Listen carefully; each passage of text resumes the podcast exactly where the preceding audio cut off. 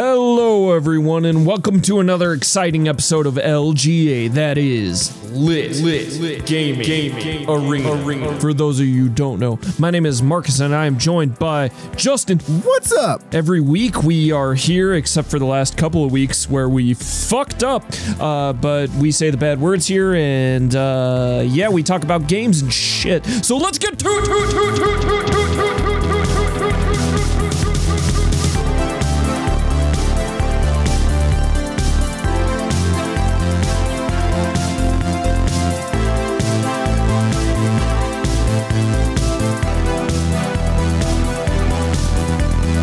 All right, hello and welcome to episode 65. You might notice there's some missing numbers as we if you listen to our previous episode. There's going to be a couple missing episodes out in the void and uh, the other episodes in between will be coming out. Um eventually I'm going to get to those, but in the meantime, I want to put out some hot, fresh, relevant podcasting for you all so you're not listening to old stuff, but the old stuff is still good content. It's entertaining to listen to. I always have a good time when I edit it. It's just that shit happened and uh the podcast got delayed and most of it is just me not editing and re- like when it comes down to it, it's just me not editing the show. um mostly my fault. So my bad you guys. Um as it turns out, uh, that that uh, seasonal affective disorder is a little more extreme than I thought it was. so that really got to me when the weather started changing, or and when it started going to like mildly warm to like now it's like actually warm, and I'm just like fuck, I'm tired and I don't want to do anything but sleep and um, and sleep. That's all I wanted to do. um, but yeah, so I'm getting back into the groove here. We're back in the saddle here at LGA, getting this ball rolling into the podcast verse. I don't know. This seemed to happen to me. This also happened to me last year too, around this time, and we didn't really get into the swing of it until like July again. So a little better than last year. but uh yeah, we're back in it. We're back at it. Um so yeah, this this show is all about the games and bunch of other bullshit. We say gamer words, not the worst ones, but some gamer words. There's some gamer words you can't say. Um but uh yeah, so before we jump into video games, there's something that we always do here on the LGA cast and it is of course our uh our sponsor our sponsor uh Game Fuel. Ah, always hard to open. So as I take my drink of Game Fuel, I got blue today. I was feeling crazy. I was feeling adventurous. I usually get the red, but you know I haven't had blue in a while. Actually, and, since we haven't been like recording episodes, I actually haven't had a Game Fuel in a, a few weeks. I only get it when we record. so feels good. Feels good to have that game fuel back in my system. Feel it rushing through. Um, I wouldn't say veins because I didn't inject it. straight into your veins. Just- yeah, just, I'm injecting game fuel into my veins. That sounds like a terrible idea. I don't recommend that. We are not a medical podcast. Um, we are a gaming podcast, and we don't condone the uses of illicit drugs. No, Caffeine. caffeine. That is a legal drug. Have as much as you want. Uh, have as much as you have as much as you can take. Caffeine pills, forget about it. Take them all. Um, but yeah. So, God, it's been forever since we were we talked about games. But uh, Marcus, what are you what are you playing these days? What are you getting into? Shit. Since last time I've played everything under the fucking sun. Oh man, where to begin? Where to begin? So, I'd been playing it before quarantine, but I finally finished it up. But I mentioned that I had been playing uh, Plague Plague Tale of Innocence. oh, that's right. Finally finished that up. Great game. That's a interesting game. Um, my it favorite sucks part the was best parts is the end, but I can't really talk about it. Uh, my favorite part was when you uh, you like distracted a guard by like flinging something in a direction or at some light or something, and he like goes and looks at it, but then he like comes back and then you fling something at him. He's like, "Oh, again? I better go look at it. Who, who was that? Like he like the fact that he like actually says I better go look at it. I, I felt God. as far as like this game being more like budgeted and still very good looking, very cinematic game. And Yeah. I think they worked within their means and it really paid off for them. Uh, great Game Yeah, Pass game. It's still on game. Game Pass. yeah. Yes, if you have Game Pass, go check it out. It's pretty decent. It's not too long of a game. Um, it, it's longer than I expected, but it is about 20, 25 hours, Yeah. somewhere in there. But it's not yeah, it's it's a decent it's I mean I mean yeah, I wasn't thinking like, it's not a three hour game, but I mean it's a it's shorter than you would think, I guess. I don't know. Yeah, I mean, it it's was a decent length thought, for but- what it is. I mean, it is Yeah. kind of a, for me, it's more of a one and done, but I know some people will probably replay it a few times, but I liked what it was, but I like the Telltale games and all that stuff, and it's kind of in the same avenue. It has limited Yeah, a little bit. combat, but Yeah. yeah, I played that. Um, then after that, with that same group of friends, I rolled into A Way Out because that was on sale for like seven dollars or so. Yeah, I saw a Uh, lot of people were streaming this. that uh, game's great. recently. Um, it's made by the people who made uh, Brothers: A Tale of Two Sons, and it's very Okay. similar because you play two characters. They're you're in prison, and you kind of have a you don't know at first, but you have a common goal, a common enemy, to say the least, and you break out as you do, and you're you're bros. It's a game about Yeah. bros. Yeah, I watched some people stream the game. It seems it seemed like there's some pretty good tense moments in it. Yeah, it's got a lot of really good moments, as much as it's kind of predictable. But probably Yeah. my biggest gripe is that so both things are happening simultaneously. The screen's split screen, but because of this, conversations you can have independent conversations, but it kind of turns Oh, up and down kinda- audio when it feels like so overlapping conversations. Yeah. And it like it does a lot of like switching too, like where like it'll be side to side split screen and then Then like it'll be, like, horizontal verticals. and vertical. yeah, it switches back and forth. And sometimes it'll make one side of the screen bigger and smaller depending on what's going on. I think it's cool that it's adaptive like that. It's not just, hey, this is how the game is and deal with it. They kind of make it part of the story. Um, yeah, they really thought about that stuff in terms of like importance. Like, oh, this character is doing a real important thing. Make that side bigger so you can kind of tell what's going on. The motorbike scene was hilarious to me watching that on stream because the per- one of the people just totally fucked up and just like it's like they they totally fucked up. Uh, and it seemed like a pretty it seemed like it would have like just looking at it, it seemed like one of those kind of easier like hard to fail scenarios because it's like the game wasn't built for riding a motorbike so it just kind of was pushing you in the right direction and they still managed to like go completely horizontal and fuck up And it like it's kind of uh like nothing's really high stakes because even failing out, it just kind of pulls you back a little bit. Um, but it's a narrative Yeah. focused game, so that's kind of why with that group of friends that I roll into those or like the Telltale games because we can watch it like a movie. But in this Yeah. one, uh, we could play co-op and it it's a good co-op experience.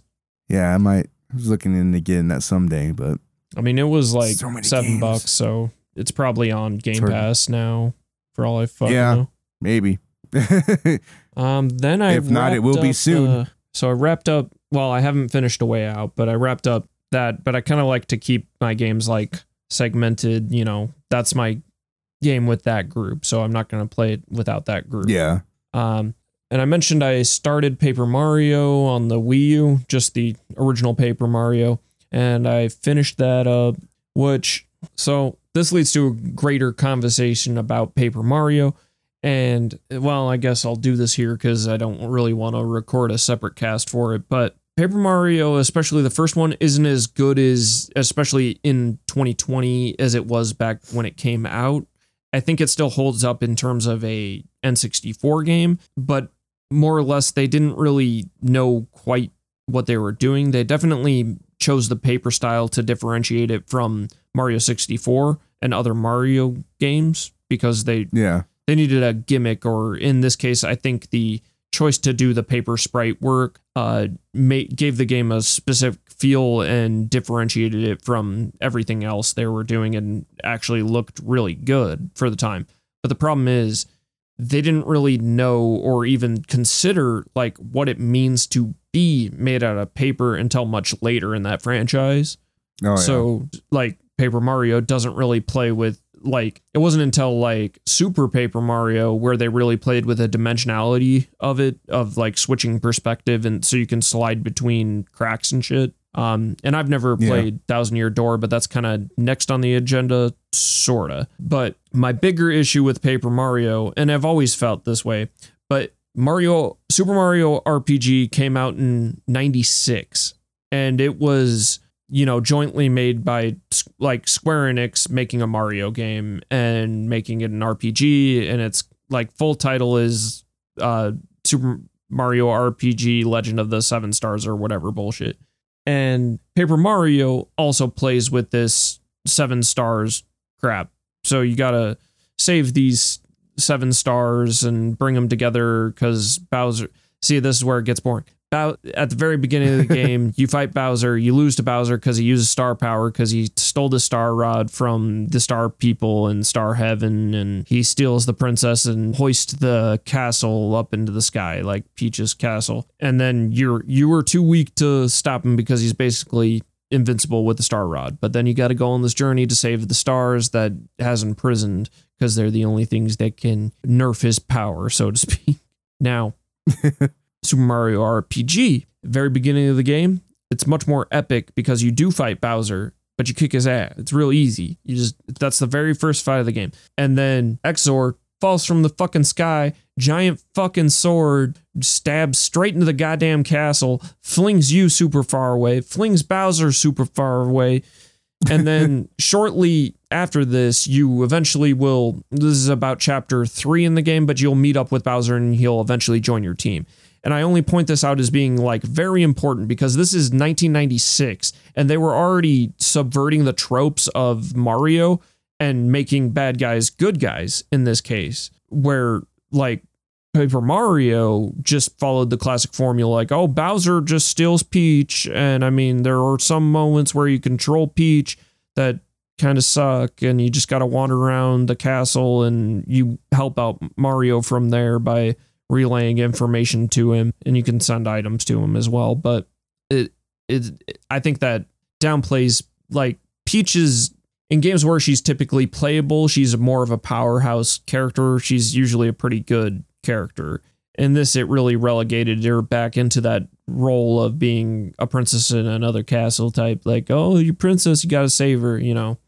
Typical bullshit. Which once again Mario RPG subverted all this. Bowser joins your team later Peach joins your team you're all fighting on the same team to destroy Smithy and the Smithy gang which is like Exord, Smithy himself, and a whole bunch of other fuckos. But they all have unique s- designs and shit. Like they all look kind of Yeah. fucking creepy, to be honest. But that's that Square spilling in there and making unique monsters or playing with some of the Mario monsters and making them more monstrous in a, you know, like adding those Final Fantasy elements to it. Like they made, uh, they made the some of the Koopa units into knights. Now, Paper Mario, on the other hand, is like, what if what if there was a King Goomba and that was a boss? What if we had four Koopas, just regular ass Koopas, and they all just wore different colored masks and they were basically the Ninja Turtles? It's lame. Those bosses are all lame. So, and I'm not saying like like Paper Mario is a good like my first RPG, but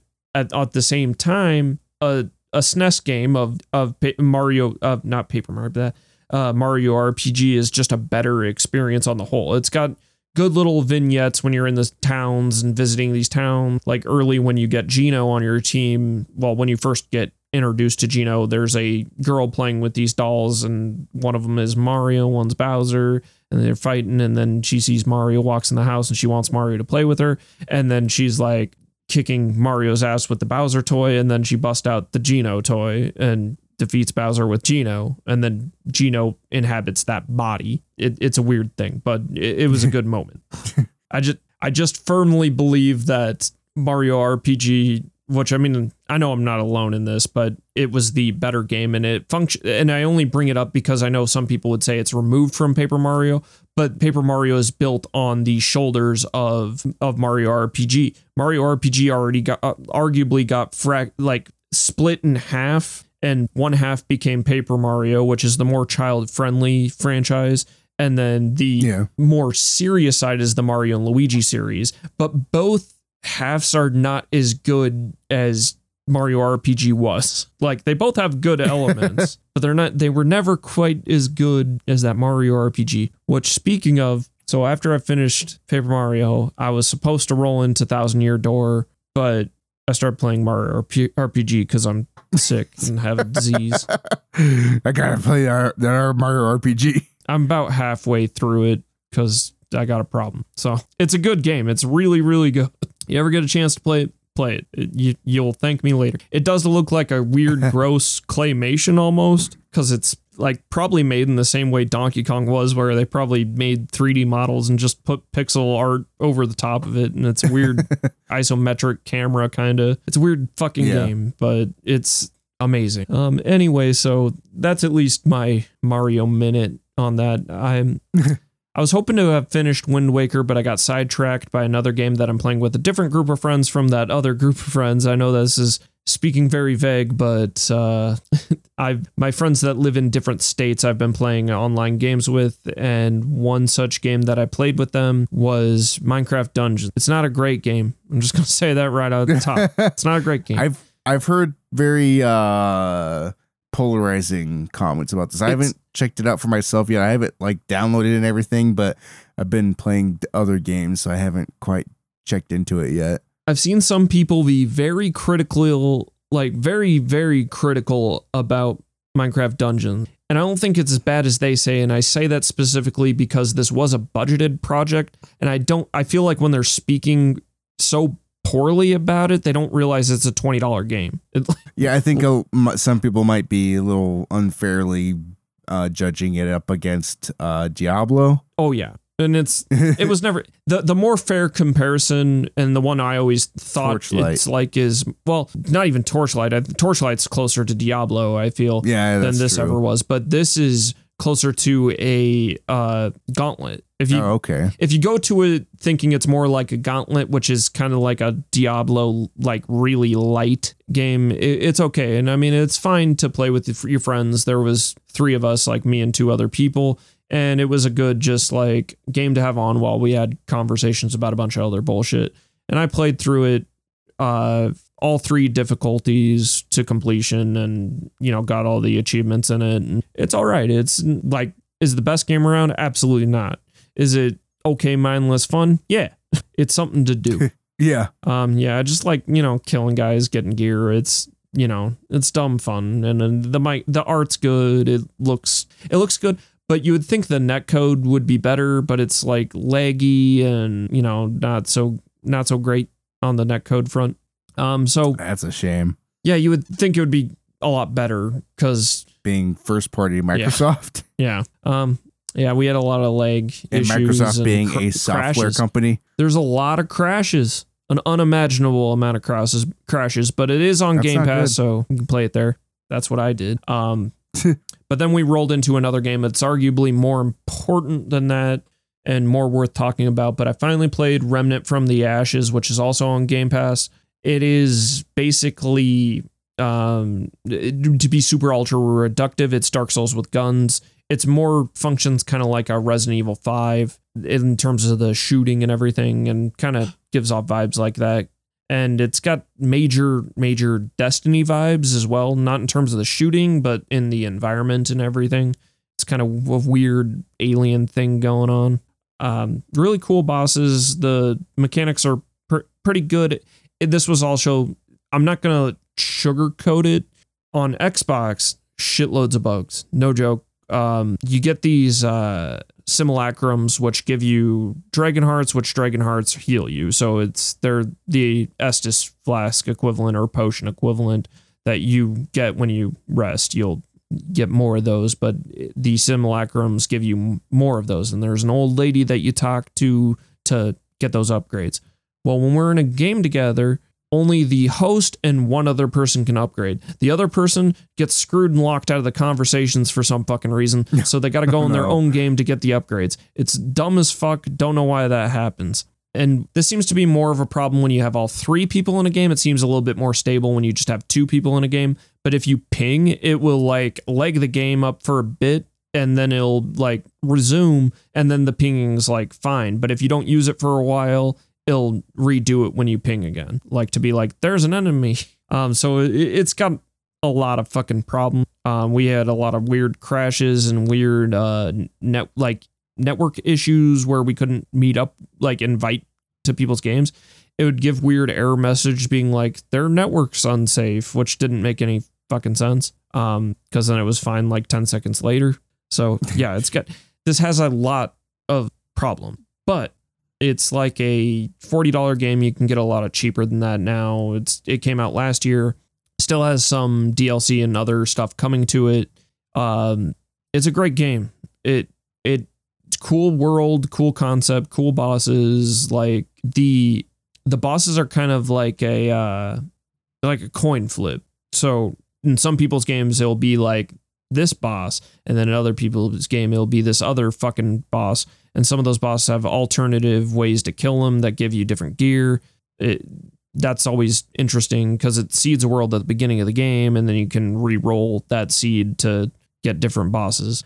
Um, also, Nice. it doesn't have traditional leveling up. You'll get what's called trait points when you level, so to speak. Um, and you can put these in these different traits. But the thing is, is traits are pickups. So you might get a trait that you found that gives you extra crit chance, and then you can put your traits in that or firing rate or whatever it'll be. But you won't start with those traits. You'll start with like a endurance one, a vigor one, and one called teamwork, stuff like that. Which you can only put, I believe, up to 20 stats in those. But we finished that on Xbox and we're pretty I think we're like two or three cheevos from 100% completion in that. But what did we do after that? Well, it's on sale on PlayStation, so we bought it on PlayStation and rolled into the PlayStation. and it seems a lot more stable on PlayStation. I haven't noticed as many bugs. We haven't run into the weird simulacrum bug where we can't and and it was a consistent the simulacrum thing was consistent again for all three people's games regardless of who created the game and what was going on. It was just a weird xbox bug that i think is only on xbox because we never ran into it on playstation. Uh just overall kind of the game runs a bit smoother on playstation. I don't specifically know why. I would assume it still runs best on pc but just seemed a bit stabler on PlayStation, but maybe that's because I paid money for it on PlayStation and didn't use it through Game Pass. yeah. um, but yeah, it's uh it's an interesting game. It kind of is in the eldritch horror space. Uh, the first boss we did was a real rough ride, but it's you know just trying to figure out the mechanics, and after you get that nailed down, it's not so bad. Yeah, I can give that a firm recommend. If I mean, if I were to give it a number score in a review sense, I would put an eight, but that's me tilting it from the bugs because with all the bugs, I would say it's like a seven.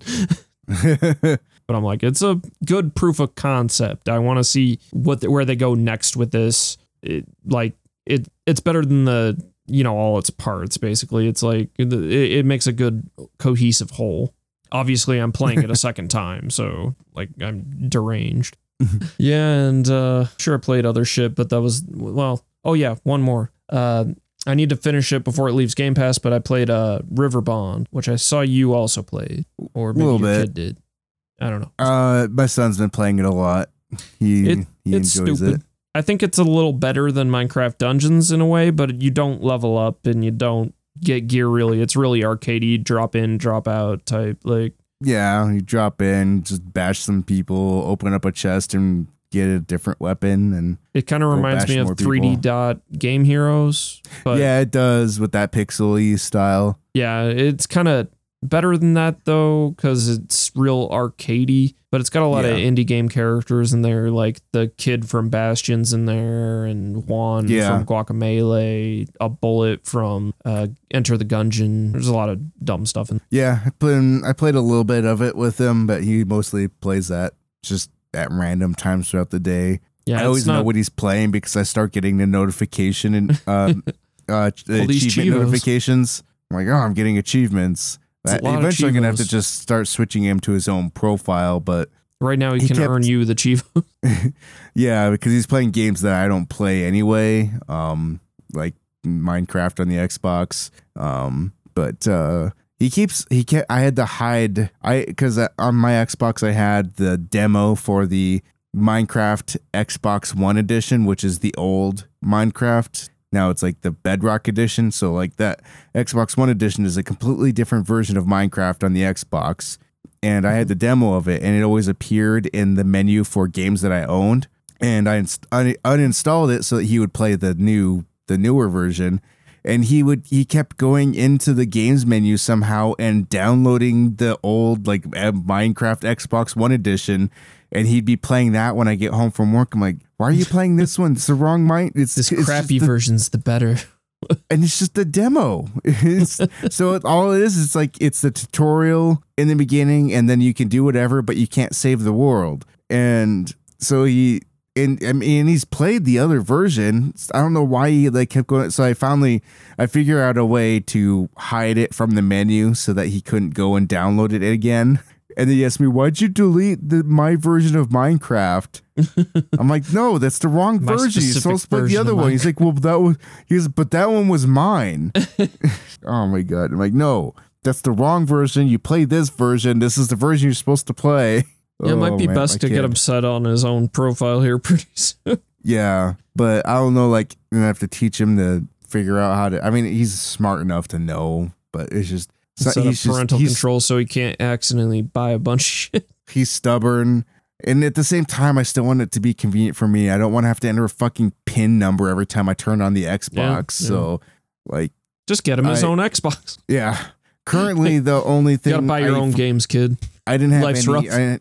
I, I didn't have any any um any controls before, but now I finally did get around to since now he's able to like get into like the store area. I put a so you have to have a pin number to buy anything. So that's I think that's probably the area of good enough. I don't think he's gonna Well, I mean, so really many do anything else. kid-friendly games have microtransactions, which is just sick. But Yeah, so I, I don't want him to be like, oh, I want that, and then just start downloading stuff, not knowing that I'm paying for it. So yeah, I have a, a pin number to um buy anything on the Xbox store now, so that he doesn't That's accidentally buy anything. But that's basically as far as I don't I, I don't think I need any other parental controls and fuck I don't want to have to put in a pin number just to play a game I want to play. So you might have to to print them from buying stuff. yeah. we know. Oh yeah, one more game. This is the last one, I swear. Um, I beat a game called Severed. It's a really old indie game. It's by Drinkbox Games, I think, but Drinkbox. Uh, they made uh, Guacamelee.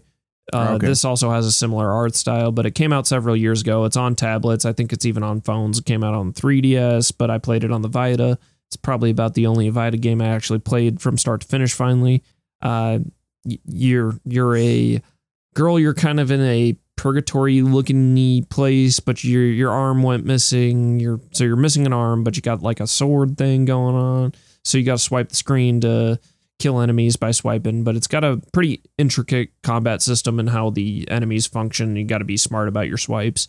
Nice. Um, but I think it's a very like for a very limited tool set game that's not using a whole bunch of buttons or anything, or in the fact that the main play controls is swiping. I think it's very intelligent about all that. But I mean, the narrative wise, it's kind of about coping with loss, and in many ways, like your family at the very start is missing slash like they're dead but their bodies are missing. So you got to go find their bodies. Uh, But your arm's also missing. So obviously a lot of loss parallels going on. Like you got, um, but I think it handled all that stuff very, very well, very delicately. It's a very easy game to platinum. So I went for the platinum. You just got to 100% complete all the areas, which it signpost what you need in all those areas and when you miss shit and where collectibles are pretty well on the map. So you don't got to worry about all that shit. But yeah, it was. Uh, I like the art of that game. It's really vector arty. Like it looks like it was designed in Illustrator type game.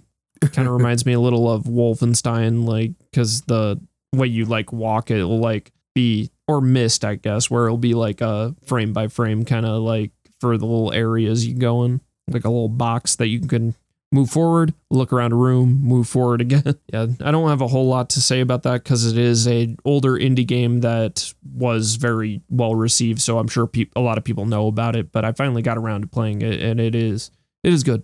It's really good. I've I have the same thoughts as everybody else. anyway, what, what what have you been up to? What have you been playing in all these years that we haven't seen each other? Oh God. Well, see, and the, the unfortunate side effect of the seasonal affective disorder stuff is that I didn't feel like playing video games. Oh, so you have Um, an Xbox sad yeah. or seasonal affective disorder? So, I mean, I yeah. So I still I still was playing the Crossout uh, occasionally in the Rocket League, but there's nothing really new to report there. But this last weekend, I started playing Stellaris on the Xbox, which is uh, by Paradox Games, the guys that made Surviving Mars.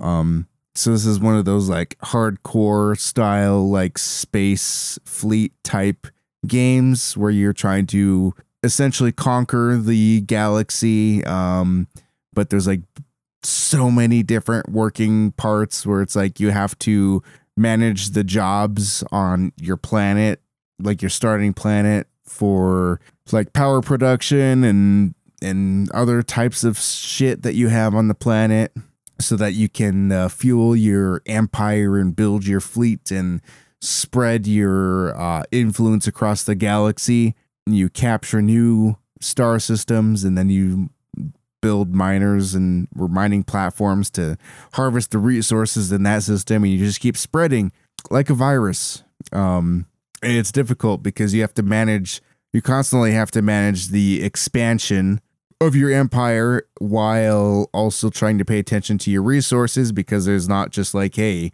the only resource you have is money. It's like oh you have like resources for um research or researching stuff and there's like three different resources for that and then there's your energy resource and your there's your building materials and alloys to build ships and crazy all sorts of crazy stuff that you have to pay attention to and there's always like the more you expand the more you need to have to maintain your empire so you have to make sure you're working on developing more stuff and working on your populations and uh like the big key for that is getting habitable planets so that you can spread to different planets because your planets become like the big um resource developers because you can capture a system and be like oh well now I get plus two energy points per month. But if you have a planet and you colonize a planet and you can build power stations on it and each power station will give you plus eight energy points per month um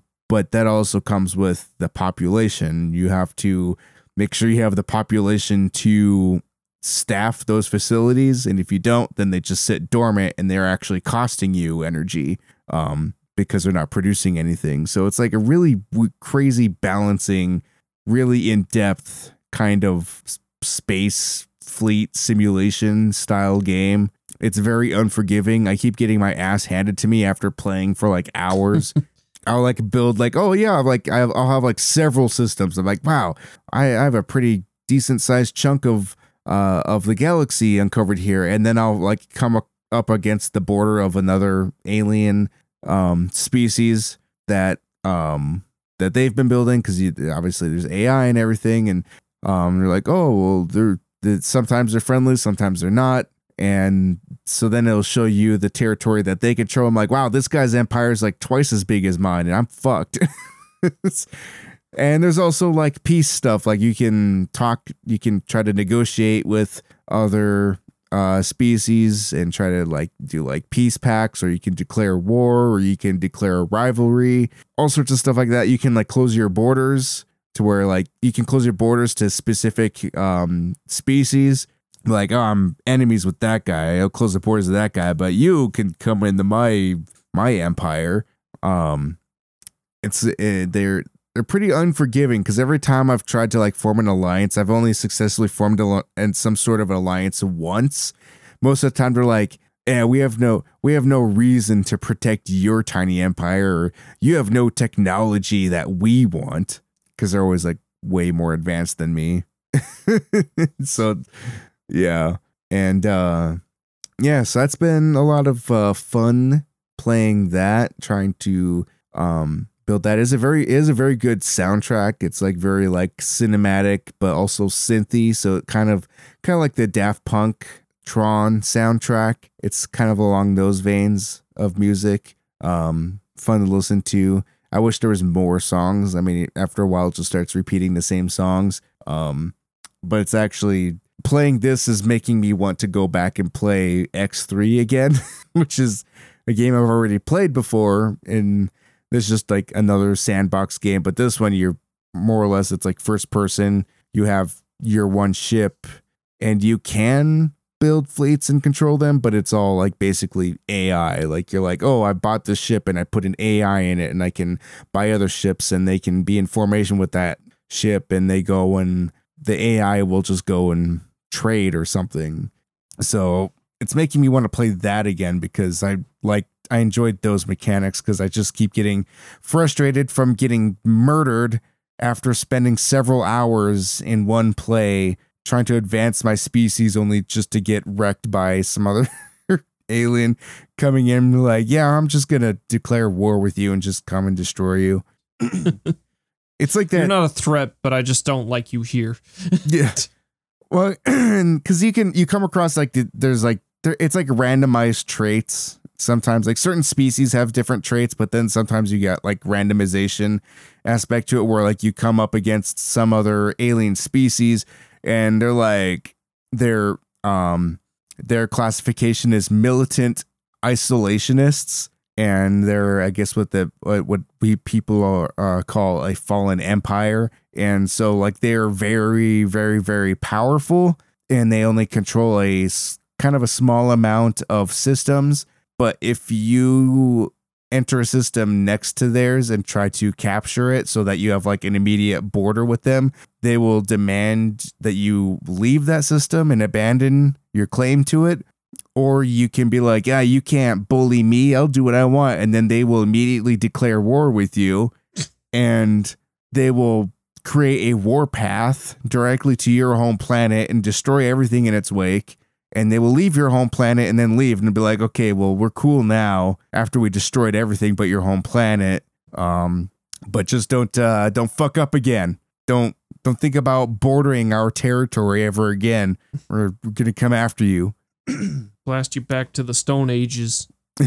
when you declare war, or when or when anyone declares war with you, um, you have to specify your intent of the war. And one of the uh, I don't know like how I haven't gone far enough into the game to really like do much, but there's like different like intents where like one is like extermination you just want to exterminate them one of the uh, options which is the only one that i've ever had access to um and is the one that that specific species did to me was uh humiliation. That was their intent of declaring war was to humiliate you. And there's like negative effects to that like where like now you're like your units are like oh your your units are like 10% weaker for 10 years because of this losing this war. So it kind of fucks you. Um yeah it's it's you can trade you can set up trade agreements. Um a lot of really cool stuff in this game i'm very terrible at it um probably give it a couple more tries and before i give up and go play x3 or something but it's it's really cool. It's it's really interesting. There's a lot of depth to it. I mean, there's multiple DLC expansions too. Um, and I'm playing this on Xbox, and they did a really good job of actually translating like like real ass RTS controls to a controller. Um, granted, I think on the PC version you can develop like hyper drives and stuff and just go to like whatever system you want um, next to your star. But in the console, they more or less limit you to the uh, the hyper lanes that are kind of oh there's hyper lanes between these, so you kind of just follow the hyper lanes. But I think in the PC version, you can eventually develop technology to just go anywhere. It doesn't you don't have to use the hyper lanes, but the console version for sake of simplicity and using a controller. I think they limit you to the hyper lanes, Yeah, that makes sense. which is it's fine. I mean, it's it's a hell of a lot better than like what a, a Halo Wars did, where it's like, oh, you have all this land, but you can only build a base at this building that you found, and like everything involved with your base is just a module on on this building. I always That's hated stupid. that. That's based. I don't know if Halo Wars Two did anything different, but I know that's what Halo Wars One was, and I had no interest in that. I'm like, I don't like part of the why part of why I play RTS games is to build a gigantic base. That's what I do in Red Alert. That's what I do in Command and Conquer. you want those big ass armies. I want a giant army. I want to zoom out as far as I can, take my mouse to one end of the screen, scroll it to the other end of the screen, and press attack. yeah, I agree. That's and I realize I don't I'm not into the micromanagement that most people are in RTS games. I'm just into real casual, just AI skirmish matches or Yeah, exactly. and this is like a friends, I guess. Yeah, it's like a and this is a healthy mix of both where there is a little bit of micromanaging, but um the AI more or less kind of just does what it does and um you can construct specific fleets and like that fleet manager thing is pretty cool where you go and you have like a menu and you can you create a fleet and you can choose like you you can build there's a ship designer and you you build ships based off of the equipment and technology you have access to. Um so you basically you'll have like a corvette design and you have kind of different things that you can put on that like oh i want to put a nuke launcher on this corvette and and there's just different pieces you can put together and uh you can save all those designs and then they become accessible for you to build those ships but they also become accessible in the fleet manager. And in the fleet manager you can like there's like a drop down menu where it's like oh add this type of ship to the fleet. And then you can you can select how many of that ship you want in the fleet. And then you can go and add another ship and select how many you want of that ship in the fleet. And then you can just press a button.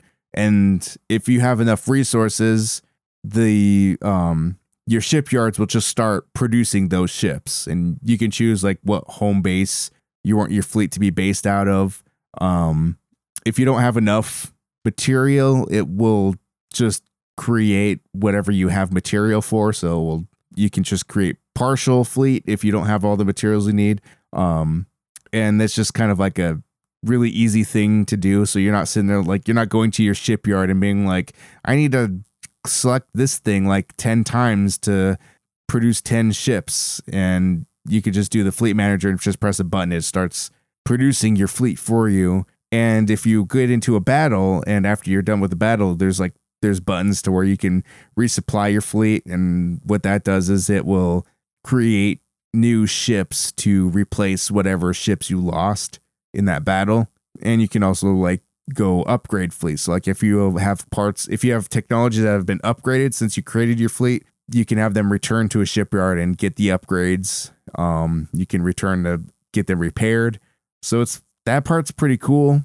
Um the exploration part can be frustrating because you have to like send a science ship out and have a like a scientist in the ship. So you have to hire a scientist put them in the ship and then the ship you can go and have them survey a, a system and you can't um, colonize a system or make claim to it until it's 100% surveyed. And sometimes certain systems have a lot of shit to survey and it take fucking forever. So your scientist is just tied up in this system for like fucking three years surveying it. Hey, research takes some time. and you can if you want you can have multiple sh- science ships surveying but like that's another thing you have to keep in mind though that um, every ship you have has a maintenance cost so you're taking away from your potential points from building if you have multiple ships not only that but you have to spend points to hire those uh, scientists so yeah it's a there's a, there's a lot of moving parts in this game but it's enjoyable if you really like any type of like space RTS game this probably worth checking out Sounds Um, good to me. Yeah. I mean, I haven't played an RTS in a really long long time. yeah and it's it's on game pass so i mean check it out on game pass i mean it, it, i don't think i bought it Hold on, let me check i'm pretty sure I don't even know if I bought it. Um, yep, it's on Game Pass. It's also on Game Pass PC So if you want to play it on PC, it's there. The superior version. But yeah, so yeah, Stellaris, pretty good game. I'd play it. you did play it. I hate to I did play news to you. You did play. I'd, I'd play it. Um, other than that, I I watched Avatar: The Last Airbender. I binged that. I binged the hell out of that. I also binged that. I mean, I I'm sick ass show. and deranged. It is really good. I love the uh the juxtaposition of the show is really nice in that it has basically two main protagonists in a sense. Yeah, I mean the the antagonist Zuko becomes like a protagonist, but yeah, that aside it the juxtaposition of their stories mirroring each other is just beautifully done.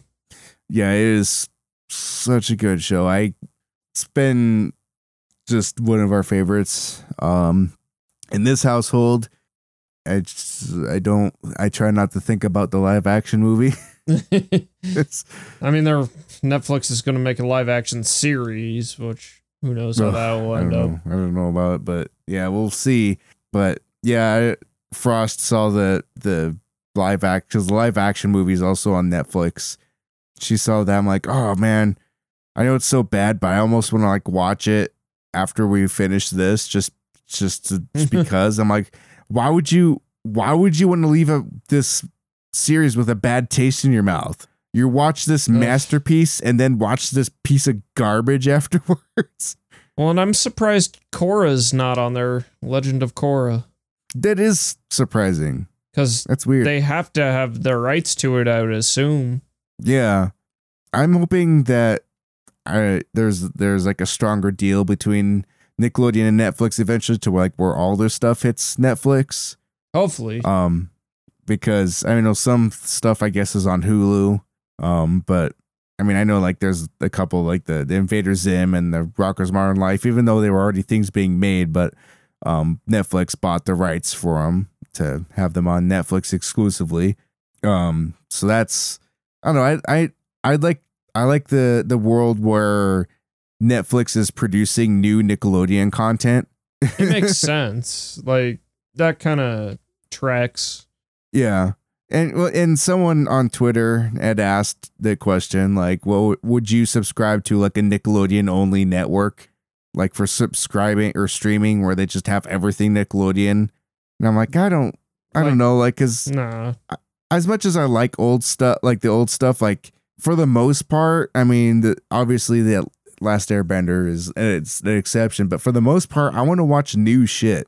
There's too much new shit that I still don't even have time to watch, so it's hard for me to justify going back and watching old stuff that I've already seen. But I would, and and I just don't foresee like Nickelodeon being like, oh yeah, we have this new streaming network and we're producing fresh new content. I always, I just I imagine like if Nickelodeon were to do a Disney Plus, it wouldn't be nearly as good as a Disney Plus, oh and yeah, the content the content would be nowhere near the same quality. But if you put it in the hands of Netflix and Netflix puts the money where it needs to go, I think that you have a better shot. Yeah, I can agree with that. I mean, it's such an odd thing because the basically the team that made Korra left. They left Nickelodeon because Nickelodeon and them were butting heads over essentially LGBTQ messaging and Yes. yeah. So they went to Netflix, which is very Yeah. pro all that stuff. So Yeah. And now there's like all these Nickelodeon things on Netflix. And yes, and Netflix is very pro LGBT friendly. I mean, stuff like Sense8 comes to mind. I mean, Um, basically, I think I feel like every single show has like some LGBTQ presence. yeah. Which sometimes like I I I think it's it's cool. It's very cool to normalize it. I like it that. feels ham-fisted sometimes in certain situations. yeah, sometimes it does, but like I said, it, I just feel like some in some places it's it's cool to normalize it. And it, I think it's kind of a bummer when people write Netflix off for that reason. I know a lot of people that are like, oh well, they're always trying to shoehorn their political agenda in all their shows, and it's like, can you just enjoy the fucking show? There are just some shows where it's like, did this like do we need to have a lesbian sex scene in this thing? Like that happens. Well, I mean, that's that's Sense Eight, the show, the entire show. Sense Eight, lesbian and gay sex scene, the show. Which, like, like I said, there's some, but in, very cool. Something show. like, like Sense Eight. It is in Sense Eight. It it's like plays a role. Yeah, it has a a meaning. Yeah, it's just in other shows. It's like okay, like I guess there's an obligatory lesbian scene. like I don't really know why. but uh one of the shows to me that felt kind of th- this is going to be so weird, but Sabrina felt oddly like it had pandery stuff that was like verging on like tokenism for some of these characters. But then oh, I found yeah. out it's the the writing and everything is handled by uh, a lot of trans folks. I don't think there's a single straight or white person oh, really? on the writing huh. team at all. So then I was like, this is odd. Like some of the things I was like, it's odd that they would handle it this way then, where it feels very like tokenism. Yeah, that is weird. I, I didn't, that's on like season three now, isn't it? Yeah, the first two seasons were pretty good, and then the third season kind of not so great. But I know someone who's in the opposite boat, being like, the first two seasons were okay, and the third season is amazing. And I'm like, huh, interesting. I started watching it, and I liked it so far. I only, I think I only watched like two episodes. I liked it, but I was just like, I'm, I'm at this like critical mass of like shows I can watch. So it's like I, yeah, you're. I, I mean, everybody is fairly inundated with shows. Like I said, there's always new shit coming out. I don't have time to watch all the new shit. So it's like I gotta gotta pick and choose. And it's like if I'm if I feel something more than something else, then I gotta watch that instead. Yeah, I got um, a new the new She-Ra season I wanna wanna watch. I see got, that's been all the She-Ra's been on my it's been on my list forever. I haven't watched any of it yet. Gotta check. Same with like out. the it's rest good. of the Castlevania shit. I know that's real good. I haven't watched it yet. Um, what else? Uh, but new Baki the Grappler season came out. I gotta watch that. I saw that. I added it to my list. I didn't even know there was a first season, so I have. I guess I'm already behind. I mean, you're like technically super ultra mega behind because it's there's now three seasons on Netflix, but it kind of Baki picked up where the original anime left off. So oh, so there's. But I mean, you don't. It's a bunch of buff dudes fighting. You don't, and it, it kind yeah. of abridges the old stuff in the new okay. season. So you're not going to be missing much of Baki being young. Have you watched any of Space Force? No, I want to, but I've heard it's real middling. But it's yeah, I'm I'm about halfway through and it's good, not great, but it's not bad. I feel like as far as my opinion goes, say what you will about all the shows that people like, um I feel like workplace comedies have kind of already had their moment and it's over. it started and ended with The Office. Yep. Yeah, pretty much. I mean, I know like Parks and Rec is pretty Yeah, highly yeah. acclaimed. And I know I'm missing something. There's another one that people seem to like. Uh 30 Rock. I know people like that. Oh yeah, yeah. Um, but I feel like workplace comedies kind of had their workplace sitcoms, if you will. They've had their place. I feel like that's kind of I don't know. It becomes tropey at this point to have another one. Um, I feel like this Space Force took all of the tropes from The Office and put it into a new show.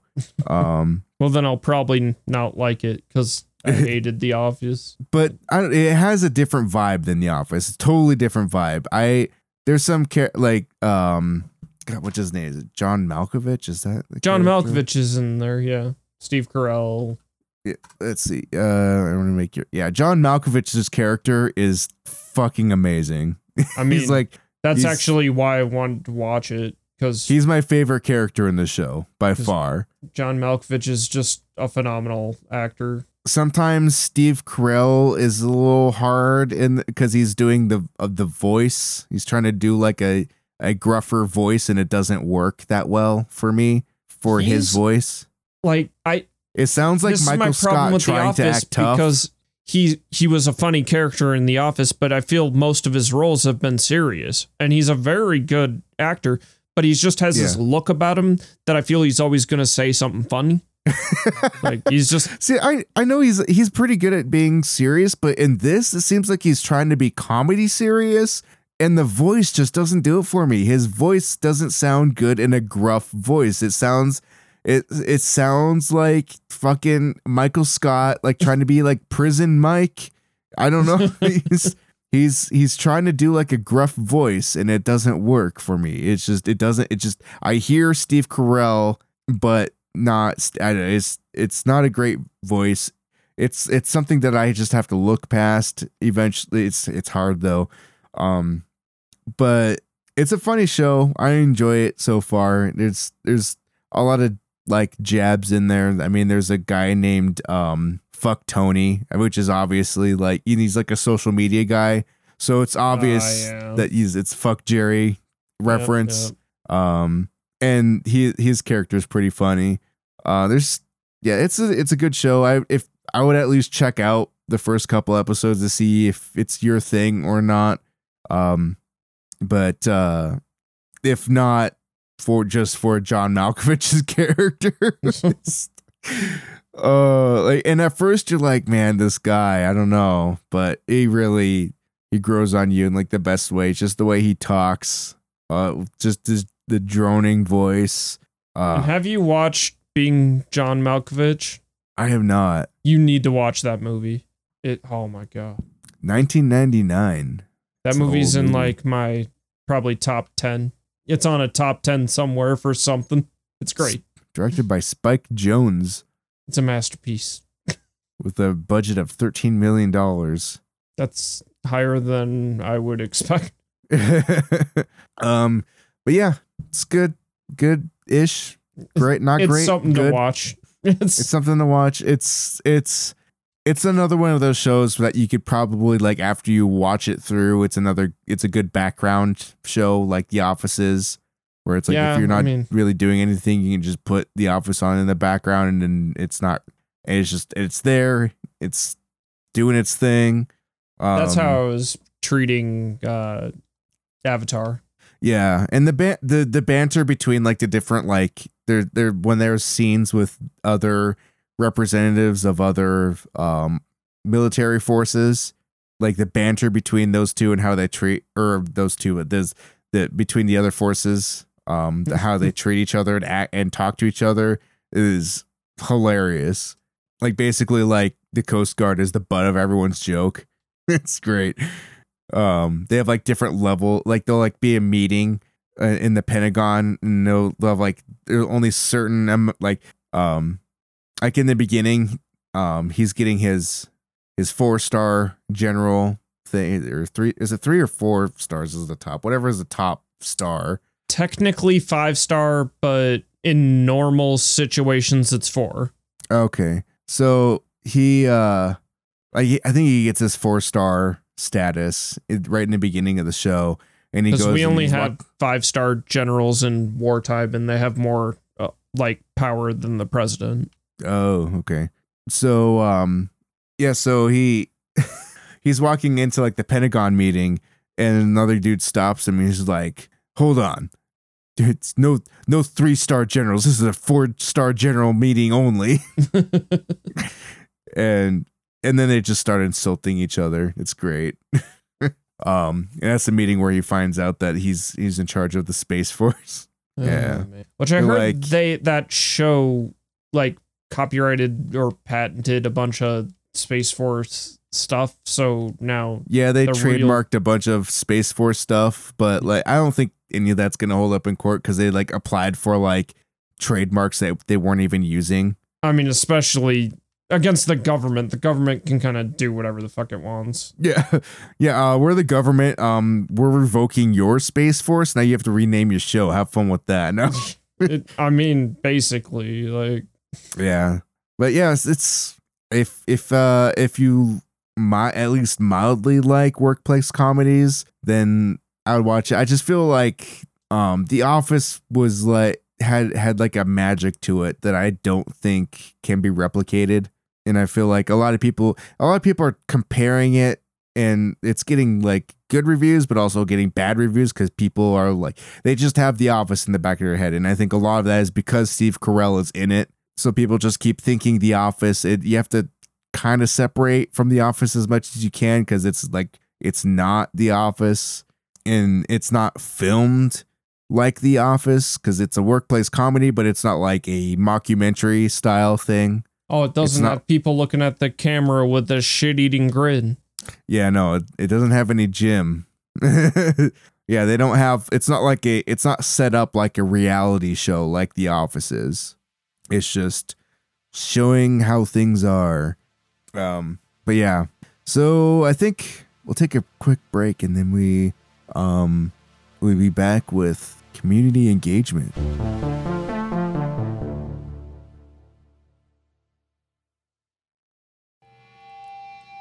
What's up, nerds? This is Rich, the host of the Three Fat Nerds podcast. I would like to invite you to check out our podcast available anywhere you get podcasts just by searching Three Fat Nerds. We are two shows on one channel. Late every Monday night, we release the flagship Three Fat Nerds podcast where we discuss all things pop culture and nerdom. We talk about movies, shows, games, comics, and more. Then late every Thursday night, we release 3FNW, our pro wrestling podcast, where we give our thoughts and takes on the wrestling business. So listen to our podcast wherever you get your podcasts, like us on Facebook, Three Fat Nerds Podcast, follow us on Twitter and Instagram at Three Fat Nerds Pod, and most importantly, enjoy our musings. With that being said, there's only one thing left to say later, nerds! All right, and we are back. And uh first we're going to start off with a black gesso paint. okay. All right. We have community engagement. And this week, the question, question of the week, as soon as I can navigate to it with my phone. Our question this week is what skills have you developed as a result of playing video games? Um, so if we're we're going to start on Instagram first this week. The gram. The gram. Gram. So the first reply from Shart Select Pod, a massive Hulk-like thumb muscle. that's a, that's not a skill. That's a physical attribute. um, Bo's game room of the Bobo Show of Precisely podcast. That's what that's what uh, the GOGP calls precisely the Bobo Show. Makes me laugh every time. Um, making sure my wife is content and happy so that I can game for a few hours. It's good skill. It's good skill. Uh, the Chronicles of a Gamer says patience, multitasking, learning the weakness of your enemies. Sometimes being the best isn't enough. Learning to control my bladder for long hours of gaming. Eating healthier so you can game longer. Knowing when to place the, con- the controller down rather than throw it. How to scratch my balls when I'm exploring at the same time. Listen to podcasts in one ear and the game in another and merge the two sounds as one. A lot of great skills there. A lot, a lot of good. Uh, GOGP says, Are you sure you're not talking about what karate taught you? I can now see you in the UFC and under martial art if I if as it'll say gaming. Uh, and then Ghost of Gamer Pass says the skill of being able to sit on my ass and be oblivious to the world for hours and hours. Also, these mad Instagram skills. I guess they're a by- byproduct of playing video games. I said I must have specked up the wrong skill tree. yeah, you did. And then he They're says, "Well, you on leveled Twitter." your Twitter up nicely." and then he also said, "I forgot to mention haggling at pawn shops. Those damn retro games are always overpriced." uh, unofficial controller podcast says the ability to talk lots of nonsense. Oh, we know all about handy. nonsense. we know all about that nonsense. Um, let's see. We'll head over to Twitter. Well, first, uh, missing role player found at role found says break pot get money. Wait, that sounds wrong. Um, nerds with friends at nerds with friend says eating food you find abandoned on the ground heals you. uh, Dem Fancy Productions at Dem Fancy says town planning and international diplomacy. Geek Exploration, the podcast at Geek Explorer Pod says, I played MMOs primar- primarily Final Fantasy 11 and 14 like they were a part-time job for years. As a result of all the monitoring all my cooldown timers during battle, I have an excellent innate sense of time passing, especially in the 10 second to 5 minute range. it's, it's very very specific. Gotta manage them cooldowns. Yeah. Uh, Geeks Labyrinth at Geeks underscore Labyrinth says having fast reflexes is essential. For what though? um, for video games. uh, NDFX Gaming and Variety Channel at NDFX Gaming says, as a big RPG lover, our own at NDFX art underscore artist has learned to write some amazingly cheesy screenplays. Our other half at Mage Against has learned how to curse at children thanks to online shooters. Uh, Geek Salad Podcast at Geek Salad Radio says, My barrel jumping skills are on fire. Thanks, Donkey Kong. We know all about that here. We know. Got a lot of great replies here. Uh, code at LGA Code says, Play Minecraft literally helped me get the job I have now. I included it on my resume. I didn't mention Minecraft specifically, but I talked about how I learned to run Linux servers, SQL database, and mod applications, in parentheses, Minecraft. I use all of these skills in my current job. Well, hey. um, Geek Freaks Podcast at Geek Freaks Pod says, Is procrastination a skill? If so, I've mastered that. Thanks, games. Thanks, video game. Thanks. Thanks, Obama. uh, Grief Burrito at Grief Burrito says, I learned that sometimes you have to keep throwing yourselves at a situation and adapt. Thanks, Dark Souls. I think Dark Souls is more of a meditation than anything else.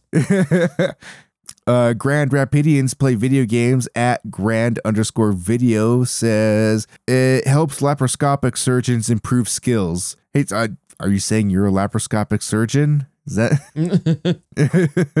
um, the C word at C word pod says I learned that I'm quickly an above average sim racer. Or wait, I I learned that I'm actually an above average sim racer. Hmm. Well, maybe you could be a real racer. Rex Racer, Racer X, uh, Speed Speed Racer, Speed Racer's brother, Rex Racer. uh, Tsunami Hub at Anime with RJ says driving or driving, fast talking, and negotiation. Um, Ronin Geek official podcast at Ronin Geekery says, I would say two things attention to detail, like searching for puzzle clues in Resident Evil games, and tons of geography from the Assassin's Creed series. Not just history?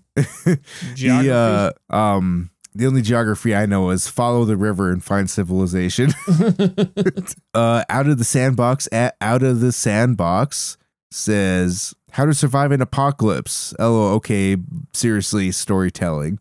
Um, the weekly cooldown podcast at WK Cooldown says games with puzzles, particularly survival horror games with very smart puzzles, have helped me develop critical thinking. And if that's too generic of an answer, answer, online shooters have taught me to ignore the haters. I mean, Myst, Myst was impossible, but that was creative problem solving. yeah. Uh, Geek Salad podcast at Geek Salad Radio says you can tell where you stand with your friends if you ha- if you're handed the dreaded third party controller. Oh my god. Um, and then my favorite comment from the Twitter group, Gamer Weekly at Gamer Weekly, that's Gamer with an, a three for the E, uh, says I can jump on people to make them disappear. I'd like to see that. I don't know. I think you're lying to me. I think this is a phony. If I can't see them, they can't see me. That's how that works, Justin. If I have and to now, jump on their head so I can't see them, so be it. and now uh Facebook, where basically it's all joke answers. Um so Jeff says trolling. Ewan says I'm now highly proficient in hating women and minorities. Oh, not the right time. Yeah. Oh boy. Uh Lloyd says depression. Uh Pong says getting PTSD from listening to music. Daniel says learned a couple of words. Gamer I wonder, words. I wonder, yeah, I wonder which ones. Um Kyle says escapism from the clown world we call reality. Uh, Eris says, I greatly improved my English and I keep learning new words every day. Gamer words. Yeah, I wonder if that's more gamer words. Uh, another Daniel says, I learned how to cry on command after EA devoured so many good studios. oh my god. Oh, that the I felt that darkest one. answer. I felt that one. Uh, Sang says, I learned to live in a society. and then and then Eris replied to that one said and to be oppressed as a gamer gamers are the most oppressed that's the meme i guess Once again, Um, not not right now, man. yeah not right it's now. not um alessandro says dopamine addiction. Uh yeah. Dominic says how to curb addiction. Now i'll just play one more round. Uh nate says i've gotten pretty decent at texas hold'em. Uh patrick says understanding that you can't turn and brake at the same time. Also the nuremberg the Nur- nuremberg ring. Yeah i guess i guess yeah a lot of that's a popular racing track in racing games. Um julio says accounting and money management That's a serious answer. That- Yeah, that that's one's- serious. um so Peter replied to them, "You don't use cheat codes, do you?" And then they said, "Almost impossible in MMOs." so this sounds like an Eve player. This person has to be an Eve Online player. Accounting and money management. This sounds like Eve Online. In fact, I'm going to ask them. um, Chris says how to successfully trade sleep for dopamine. Uh, uh, Phil says I figured MMO RPGs and survival games would have taught me patience. Nearly two decades later, however, I must report they have not. Scrap mechanic did help my understanding of logic gates, though. Uh, Jonathan says, believe it or not, StarCraft actually taught me how to be competitive without being a dick about it. I don't believe that. No. yeah.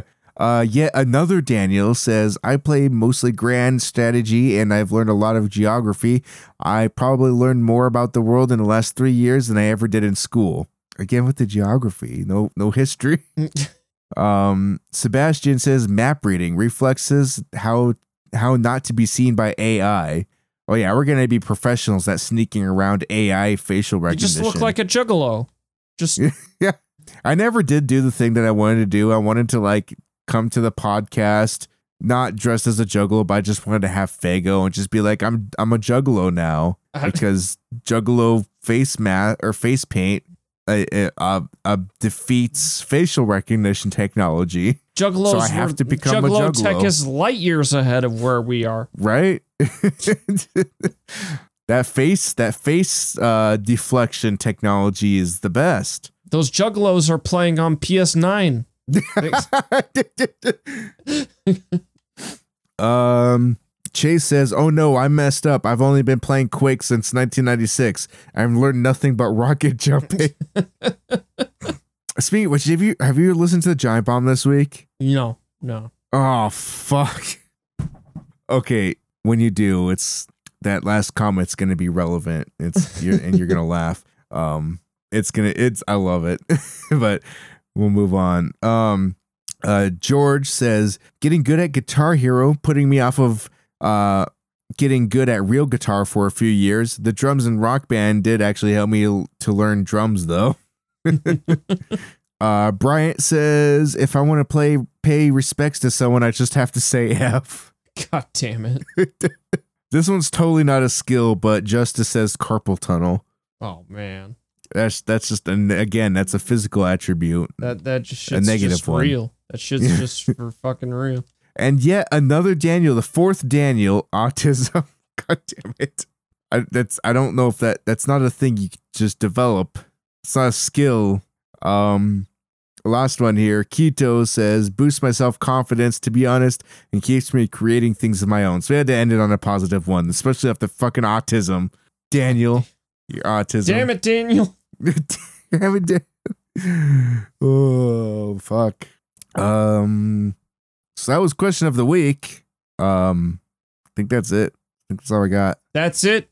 I wanted to bring in another topic for this week. This is a, we took a break like at like an hour and then we we have another half and then there's like a half hour after that. That's that's hilarious. Not even not even that. I think the last section of the show right now, we stopped at an hour 10 for the first part of the show. So we're we have 20 minutes in the second segment of the show. I played all the games. I should have just put in a break after your segment, and then that would have been about even. I'm of that. sorry. I played everything. I would have I would have brought in another topic. There's there is something I want to talk about, but it's 11:50, so I'm gonna have to hold off until next week. I want to talk about next week. I want to talk about streaming music in uh while streaming video games because that seems to be a hot button right now in the gaming community. So I wanted to um speak my thoughts on that, but you'll have to wait till next week for that. Streaming Seems music is a no. No bueno. um, but yeah, so we're gonna have to end this episode, episode sixty-five of the podcast. Um, so if you follow, if you would like to, please follow us on Facebook, Instagram, and Twitter. Mostly Twitter. That's where I spend most of my time is on Twitter. Um, you can check out our website, lga.gg. Again, we are switching from Discord to Guilded. So be on the lookout for a link to join our Guilded if you want to hang out with us there. It's basically just another Discord, but the features are a lot better than Discord. I think it's going to be the next big thing uh, in gaming chat. Um, Till they get bought So- out by Discord until they get bought out by Discord, well, then, I mean, or Facebook We'll or someone. or they buy Discord. No, um, they did secure a whole buttload of money in in investment, so they're gonna be big. They're gonna be big. But yeah, hang out with us there. Uh, if you enjoyed this show, please consider giving us a review on iTunes and or I guess iTunes doesn't exist anymore, but Apple Podcasts or Podchaser. Just search for Lit Gaming Arena. You will find us. Give us a five star. Um, and uh, leave us a review, and that would be awesome. We'll be your best friend if you, like we said, Marcus will be your best friend if you review our show. If it's five stars, I don't think it'll be your best friend if it's not a five star review. Be very sad. It's- it's- uh, but oh man, I was listening to an early episode of the Unpaid Programming podcast, and they had they got a one star review. So they like read the review, and the one of the guys just like, "That's my favorite review," because they're like all the five star reviews are like boring. They're all just like too nice, and that was a funny way of looking at it. They got that they turned a one star review into content. How about that? Um, but yeah, so give us don't don't give us one star reviews because I don't know if that's content for us. I can't But- handle it. uh, yeah, I'll I can't handle the rejection. Uh, give us five star reviews, all that fun stuff. Um, also, you can email us at lga.gg or not. Fuck, that's our website. You email us at social at lga.gg. And uh, you can send in questions. We will answer them on the community engagement segment. Or if you want the question to be uh, the question we put out as our question of the week, just let us know in the email and I'll add it to the list of questions. And with all that being said, I think that's going to be it for the show this week. Peace.